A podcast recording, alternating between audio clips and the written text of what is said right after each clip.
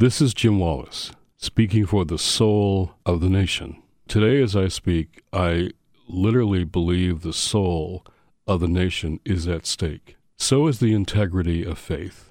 On Ash Wednesday, which began our season of Lent, a group of church leaders, all of us old enough to be called elders, met together in a private retreat. We experienced a deep sense of lament for the moral and political crisis we now find ourselves in and the way it has unfolded. And appropriate to Lent, we expressed prayers of deep confession for the church's silence and even complicity in this crisis at the highest levels of political leadership in this nation.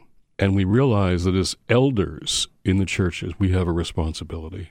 So we decided to say something, to write something, to pen a statement, which we are now calling Reclaiming Jesus. It means let's bring Jesus back. We're not listening to Jesus. We're silencing Jesus. We're paying no attention to the Jesus of the Gospels. How do we reclaim the Jesus that lived and died and was resurrected. That Jesus that the early Christian says is Lord.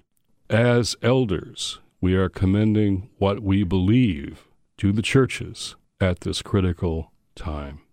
So there's almost a liturgical arc, let's say, from Ash Wednesday, a time of prayer, lament, and repentance, and discernment to say, what should we do and say as church elders? We took our time with this. This isn't just a media soundbite. This is a statement from deep in the hearts of church elders. So we're announcing here now on Palm Sunday.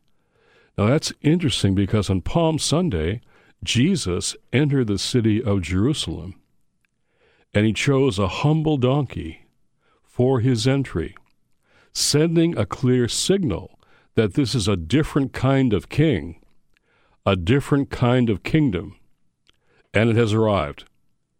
That was on the east gate of the city near the Mount of Olives. Literally, at the west gate, Pontius Pilate, the Roman governor, was also entering the city on horseback with his cavalry and his Roman soldiers. The contrast was very clear and meant to be. Jesus wasn't there by accident. He knew what he was doing. He was sending a signal. And after he was crucified and resurrected from the dead on Easter, which we will soon celebrate, the early church made a declaration after Jesus' resurrection that said, Jesus is Lord. Now, what that clearly meant at that time was a political statement. If Jesus is Lord, Caesar is not. And that's how that statement from the early Christians was taken at the time. Jesus is Lord for us, and Caesar is not, nor any other political ruler. We, as church elders, in the statement of reclaiming Jesus, are saying it is time for a fresh declaration of that affirmation that Jesus is Lord and no other political ruler is. There's no private Jesus. There's only Jesus Christ and his kingdom, which came to turn things upside down. So it's time for us to ride into the capital city again, like Jesus did. Let's reclaim Jesus for our time and our place. That's what's most crucial. The question is always we have to ask who is Jesus Christ for us today, right now? We are announcing this statement at Palm Sunday after an Ash Wednesday Lenten season of prayer and reflection and discernment. And now we are taking it to the churches in the season where we say, Jesus is risen, Jesus is Lord, and we're launching this, launching this from our churches on Pentecost Sunday. I don't suggest, I, I plead with you to read the statement, plead with you. It says things like, we believe that each human being is made in God's image and likeness. Therefore, we reject the resurgence of white nationalism and racism in this nation including the highest levels of political leadership. That is an offense to the image of God. It says, We believe we are one body in Christ, all of us. Therefore, we reject the misogyny, the mistreatment, the violent abuse, sexual harassment, and assault of women. And when such practices against women are publicly ignored and thus privately condoned by those at high positions of leadership, we have a problem that's more than politics. We believe that how we treat the hungry, the thirsty, the naked, the stranger, the sick, and the imprisoned is how we treat Christ himself. Because he tells us that in Matthew 25. As you treat the least of these, that's how you treat me. It was me, he says. I was hungry. I was poor. I was vulnerable. Therefore, we reject language and policies of political leaders that would debase and abandon the most vulnerable children of God. We deplore the growing attacks on immigrants and refugees and, and uh, low income families and taking health care away from the poorest people who need it most.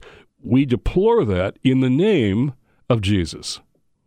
We believe the truth is morally central to our personal and public lives. Jesus said, You will know the truth, and the truth will make you free. Therefore, we reject the practice and pattern of lying that is invading our politics and civil life. A post truth society is antichrist. And so the undermining of truth is for us not just a a bad thing for democracy. It's a theological problem. We believe the Christ way of leadership is servanthood, service, not domination. So we therefore reject any and all moves toward autocratic leadership an authoritarian rule. We believe in democracy as church leaders, not because human beings are perfect, but because they're not. We need checks and balances. We need the rule of law. And when that's being threatened, when democracy itself is being threatened, we think that's a theological issue and not just a political one.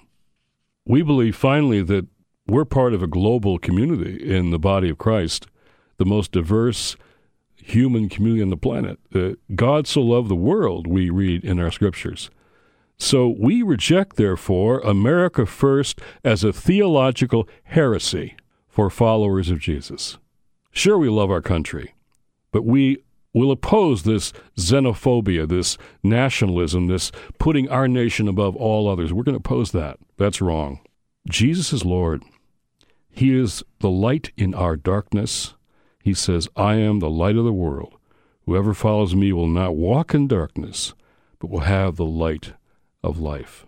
So we want to be followers of Jesus in this moment, to say what he would say, to do what he would do, to make people know that we belong to him.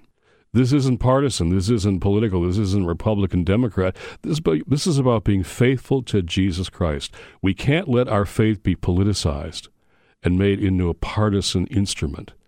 People have weaponized religion politically and that must not be done. So when we say Jesus is Lord, it means Caesar is not. And as elders, we're saying our job is to speak the truth in love to our churches when we are being captivated by ideologies and idols and cultural uh, cultural captivities like racism and misogyny.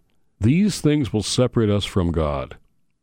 And that's why we're speaking as elders, because we care about uh, the spiritual vitality of the churches, our integrity, the quality of our faith.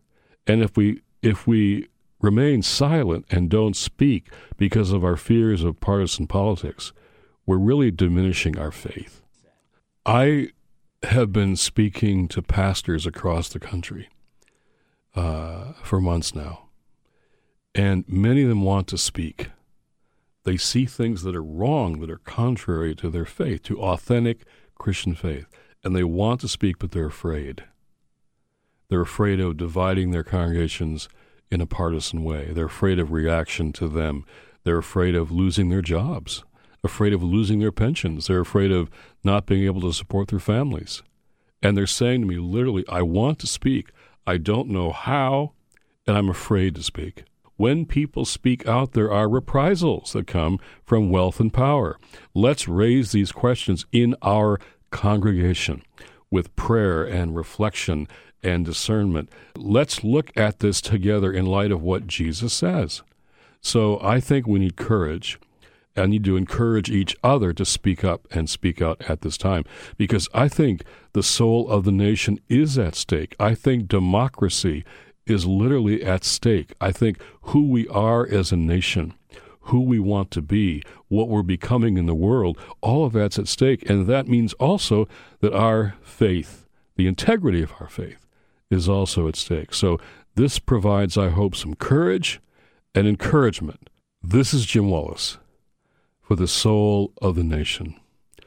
And I'm pleading with you to raise these issues in your congregations, your schools, your workplaces. And then on Pentecost, let's take our faith to the streets the way the early Christians did for the sake of the soul of the nation and the integrity of the faith we say we believe. Thank you and God bless you.